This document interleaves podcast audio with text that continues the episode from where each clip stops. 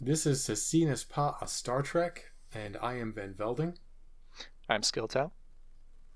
and we are talking about The Orville, Seth MacFarlane's uh, high-minded remix of Star Trek. This week we're looking at episode 7 Wesley Get Off the Grass. Or, uh, what's the proper title? Majority Rule. Uh, there's a bunch of Star Trek references in here. Uh, we start out right off the bat with uh, the mind wiping chair from Dagger of the Mind and Whom Gods Destroy from the original series. Yeah, I can I can see that. I think Who Watches the Watchers, the one where they're doing an anthropological study of the primitive Vulcans, also kind of works here. Um, what I really get from this is the Family Guy episode, Mr. Griffin Goes to Washington, where there's a scene in it where Lois goes, That's it, children under three shouldn't smoke. And it has this message about tobacco lobbyists and politics, but that message gets drowned under in everything else about the episode. Uh, I think this episode has some of that in it too. I'm only a bill. Uh, yeah. It's, uh, that kind of political spectacle, I think, also comes in with, uh, Bread and Circuses from the original Oh, yeah. series. You have Yeah, a a planet that's almost exactly like Earth, and the public is being distracted from real issues. Just like Who Watches the Watchers, this is pretty closely modeled on Justice from The Next Generation, which is why I said Wesley, get off the grass. I was gonna say because that's the one where Wesley accidentally breaks a law on a um, Aryan sex planet, and they want to execute him for messing up a flower bed or something. Yeah, it's uh, not the most loved episode of season one. Um, yeah, and that scene actually is what convinced me that John LaMarr here is uh, Wesley. People might think he's supposed to be a uh, cognate for Geordi, but yeah. him dancing with the statue here is almost exactly like Wesley getting into the whatever that garden was in the death zone. Really I mean, I think LaMarr put his back into it more than Wesley did, but yeah, you know, give or take. Right, and if you've seen Next Generation, I don't think uh, you'd be surprised or disagree really if I called Wesley a time traveling space Jesus. Mostly, I would agree with that. Yeah. Okay. And because LaMarr is Wesley, I think he is also a time traveling space Jesus, or he will be on the Orville. Uh, if you remember uh, Spock from the animated series, he goes back in time and saves his child self in yesteryear. And Alexander in The Next Generation, Worf's son, he comes back in time to save his father at some point. We've already seen time traveling in this show.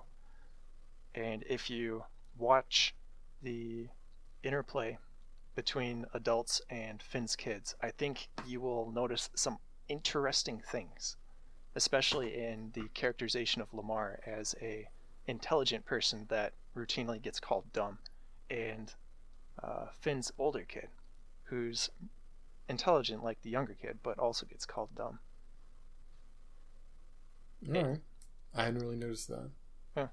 Um, something to watch for, yeah, in upcoming episodes. And it's important to me that I call him a time traveling space Jesus because if you remember, Finn could never find a man that she wanted to have kids with. Her kids are immaculate conception. She is literally uh, the Mother Mary here to them to their space Jesus. Yeah, I mean, to the to the the uninitiated, yes. Yeah.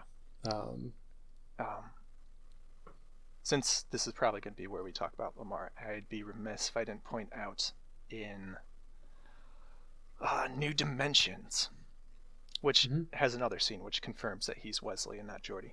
But in New Dimensions, he there's that whole deal about him concealing how good his test scores were, and yeah. You see he has some distress over people finding this out. But there's a scene there where Grayson has just left the room where there's a lot happening on his face, and I really believe that he cheated on those tests. I mean, he could be smart, he could be competent, but I think he just found the like test results, memorized them, went back in time and took the test, and that's how he aced it. I think that's It's complex. fascinating. As someone who is competent but eschews responsibility, I have nothing but sympathy for the character of LaMarr.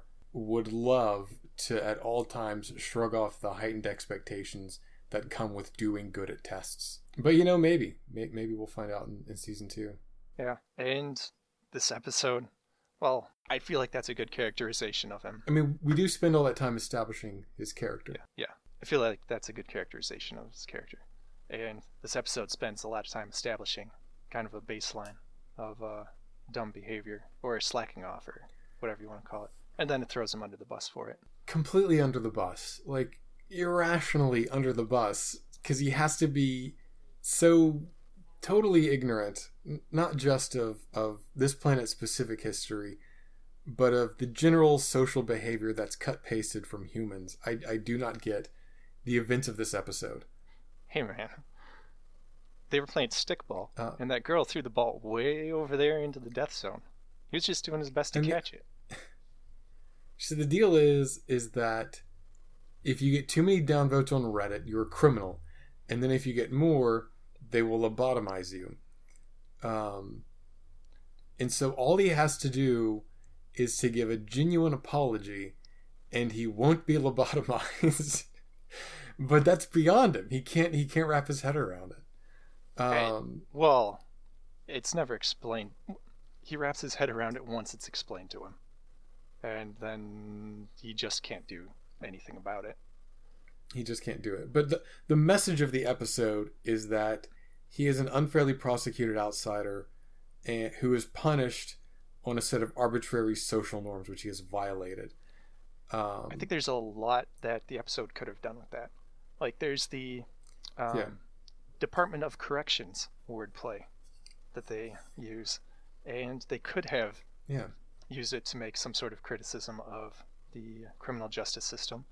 They could have gone into a little bit of how uh, celebrity on Twitter and social media, how people get unfairly judged, and how something can just happen, and how that plays out. Um, I- it's I just Community and Black Mirror did similar episodes. Um, I saw the Community one and it was amazing. Uh, the the Black Mirror one I've kind of heard about and it seems pretty solid. I'm just not satisfied with this because we're we're so far outside of it. Um, like, what is it trying to say? Well, there's the. I do not follow foreign news very closely, but I understand that China is looking to implement a system very much like this, and that they have a popular social app that is already sort of close to this. It's your ability to get like. Yeah, like Sesame Credit or something. Ah, something like that that. sounds close. I did Yeah. not uh, look it up in between uh, when we talked last. I did look it up, but then I forgot. I think it's useful Right. for the show to do this. I don't know how much it plays overseas, but it's important to look at social issues like this with China being such a heavyweight. Even if we do not care about China, if that seems far away, US credit store US credit scores already kind of do this. They'll look at your Yeah. Facebook or media presence for for not like uh, faux pas, but you can get your credit score dinged just anytime someone looks it up. If you're getting a car, like, and shop around a bit, every time somebody looks up your scores, it'll ding your credit score down a little bit. the deal is is that it is far reaching and what goes into it is so unknown to the, the average American as to be arbitrary, as arbitrary as the, the mob mentality of this episode, where we're just like, oh, apologize a little bit, but not too much. But then here's a picture of you with a dog, so it's okay. Um, Yeah, there's something valuable to be said about purposefully manipulating the social, uh, social construct, social landscape. I, I don't object with any of this episode's facts as presented.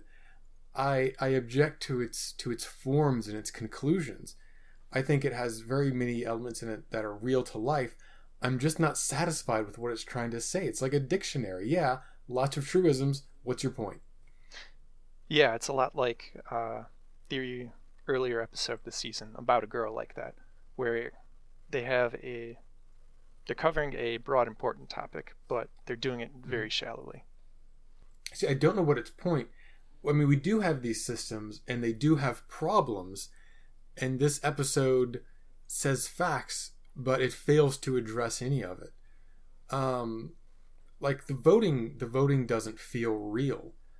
Um, like we even go down to the countdown timer that conveniently stops at like one. Um, well, almost one. But, but close enough, it doesn't matter. Yeah, almost one. Like it's it's close. Yeah. Um, but no social media system works that way. It doesn't feel real. And in 2017, I don't think it's unreasonable to ask for a more knowing depiction of social media in our regular media. Um, well, uh, part of the point of this yeah. point of part of the point of Star Trek is to uh, look forward, and this is trying to look forward to where social media is more pervasive. And I don't know that their main feed on this planet has overtaken cable news, but it kind of mm. looks like it has, where the main feed is like the structure everything else is embedded in. So it's well, I don't I mean, know it'd how be much. Like, hmm. I, I, w- I would think it would work like Reddit's front page, where you do have a big front page that everybody goes to, um, and then that links you to other other things across the internet. That's fair. So, yeah, um, and like that that kind of works. Like the intuitive. Okay, we have a feed.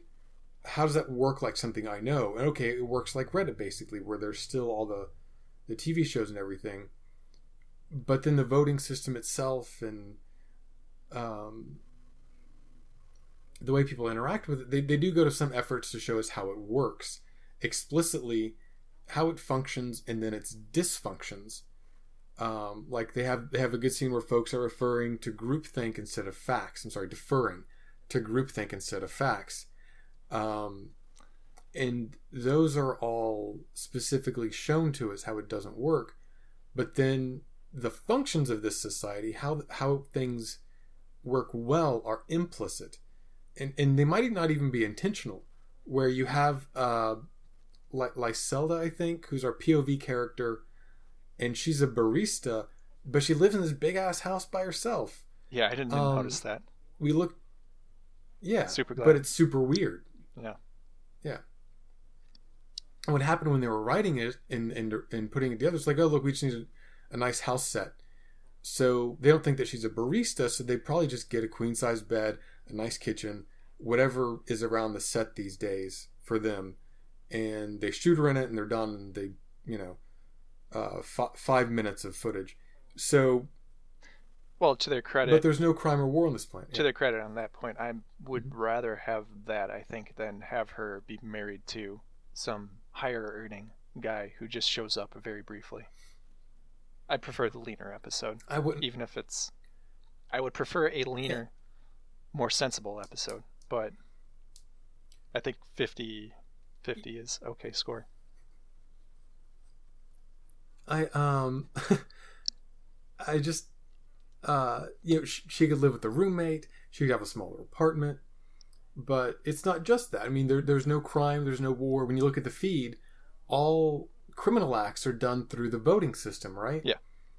So where's where's the guy that broke into someone's house last week that's being being downvoted on the feed? Where's the the trial by downvote and trial by the view where a cop is on there and he's like this real charismatic cop and he's like here's our evidence isn't it great and then he makes this clever little joke and people downvote the the accused that would have um, been very nice and topical their biggest uh, yeah and it it would have been great i'd have been hooked but instead we're talking about this social faux pas it which is supposed to make them hmm?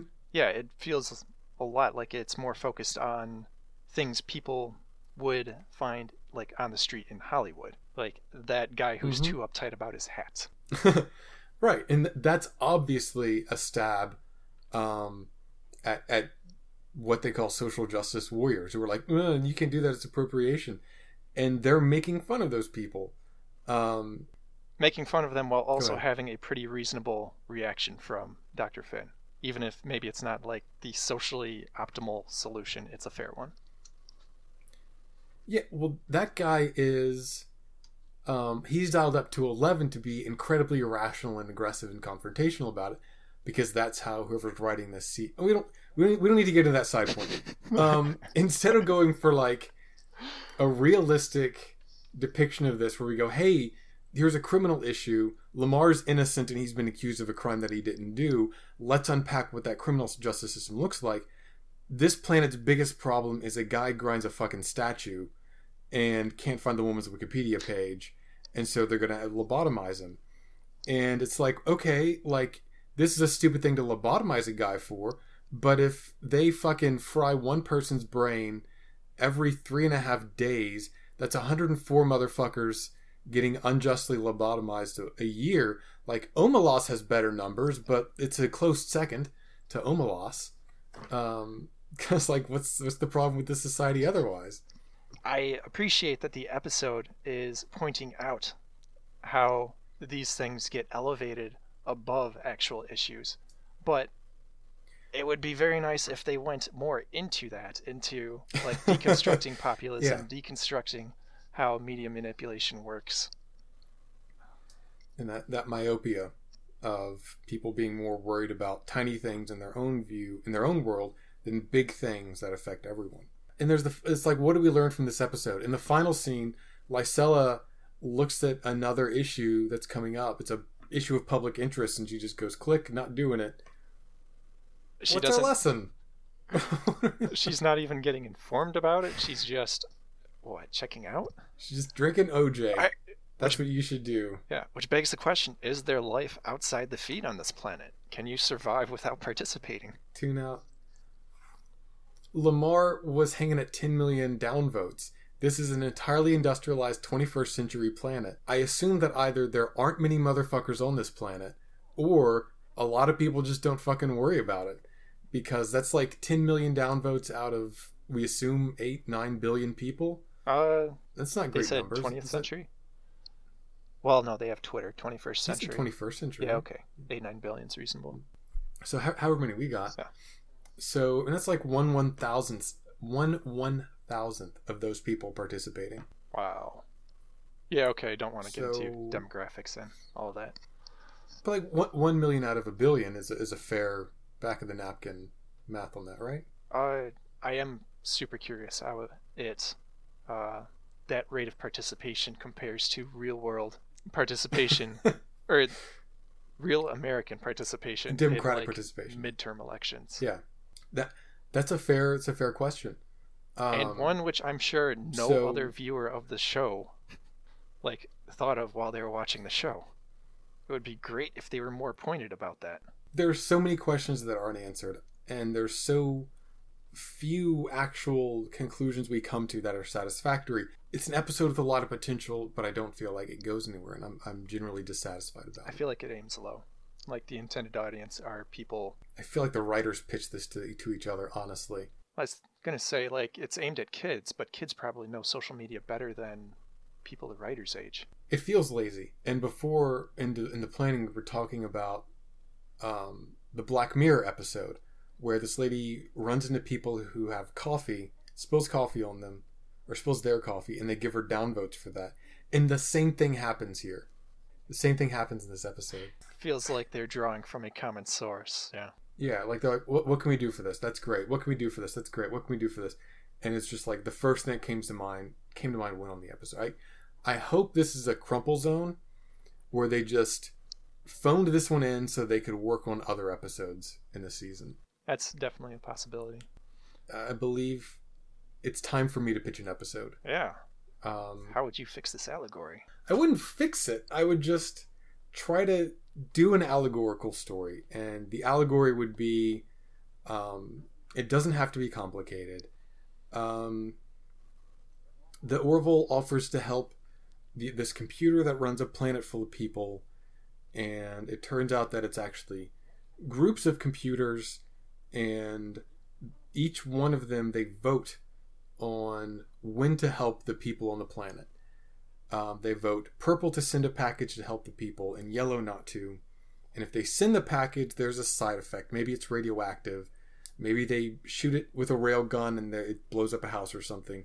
There's a side effect. The the guardians of the computers are split into two camps, yellow and purple, and they never change their minds. They always feel the same way. Send the package, don't send the package.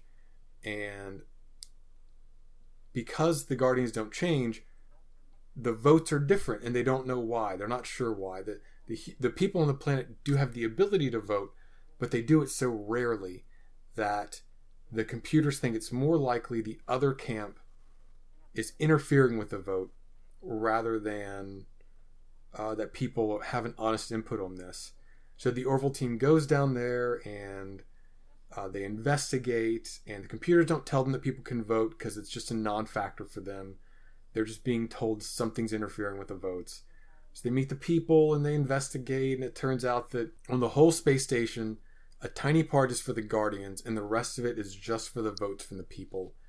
And it, once they educate the people, the people have a say, and the issue is resolved, and all people have to do is just participate, um, and they can tell the computers, tell the Guardians whether or not they want the packages. That sounds really complicated, but I don't think it is. No, that sounds pretty straightforward. There's a lot of opportunity there to talk about bias and misleading results in how statistics are presented and how uh, surveys are conducted. So there's a Yes. so the computers when they're talking to the Orville, they do it in stages before the Orville starts unraveling this mystery. So the viewer doesn't Mhm. really start to question which things are untrue, but it turns out just about everything the computers tell them is untrue. So they have to work back through that. Uh, we don't have anything from the characters, romance, or career arcs in this. yeah, Uh, go. So let's make it a main pairing between our chief engineer and the chief of medicine on the ship. Each one of them kind of champions the Okay. viewpoint of one of the other of the computers because they were talking to different ones. Like they were delegated. Go, one went to talk to one, one went to talk to the other. Yeah. So they have different information. So it'll be a little bit of conflict there. But there will also be uh, some kind of career issue here. The like resolving this, the computers are legit for union members to interact with because they're interstellar, but maybe the population isn't, so they have to be careful about how they do this. And doing it right Yeah, makes sense. is I don't want it to really like launch a career, but I want it to be like a reasonable s- success on your record. But doing it the wrong way will be Yeah. catastrophic for your career. And then it turns out, or I mean, this will be obvious to anyone who's been watching the Orville, but it turns out that Finn is still, even though she's probably older and closer to the end of her career, she's still interested in advancing. And LaMarr, who's Yeah. young, is more laid back and he's perfectly happy with a mediocre career. So we get uh, some kind of philosophical conflict there also. Okay, makes sense. So, um, you know, I, I think I think that's a good pitch. I think it's a little looser than some of our other pitches. It- uh, It, But, it will know. need a it's a pitch. Very careful work with the details to keep it uh, tense throughout the episode. Yeah. But I guess that's it. Um, That's what it are we watching next week? Rule. It's Next week we are watching the Into the Fold. sounds right. Into the fold. Yeah, and that's going to be a fun one. So, um, many things to say about that. I, just like this episode, you like it less than I didn't. Not that I was a fan of Majority Rule, but I think you liked it less than me, and I think the same will be true next week. Probably did. I think I like all these episodes a little less than you do. Huh. So, uh, until we get a good sign off, though. See you next week.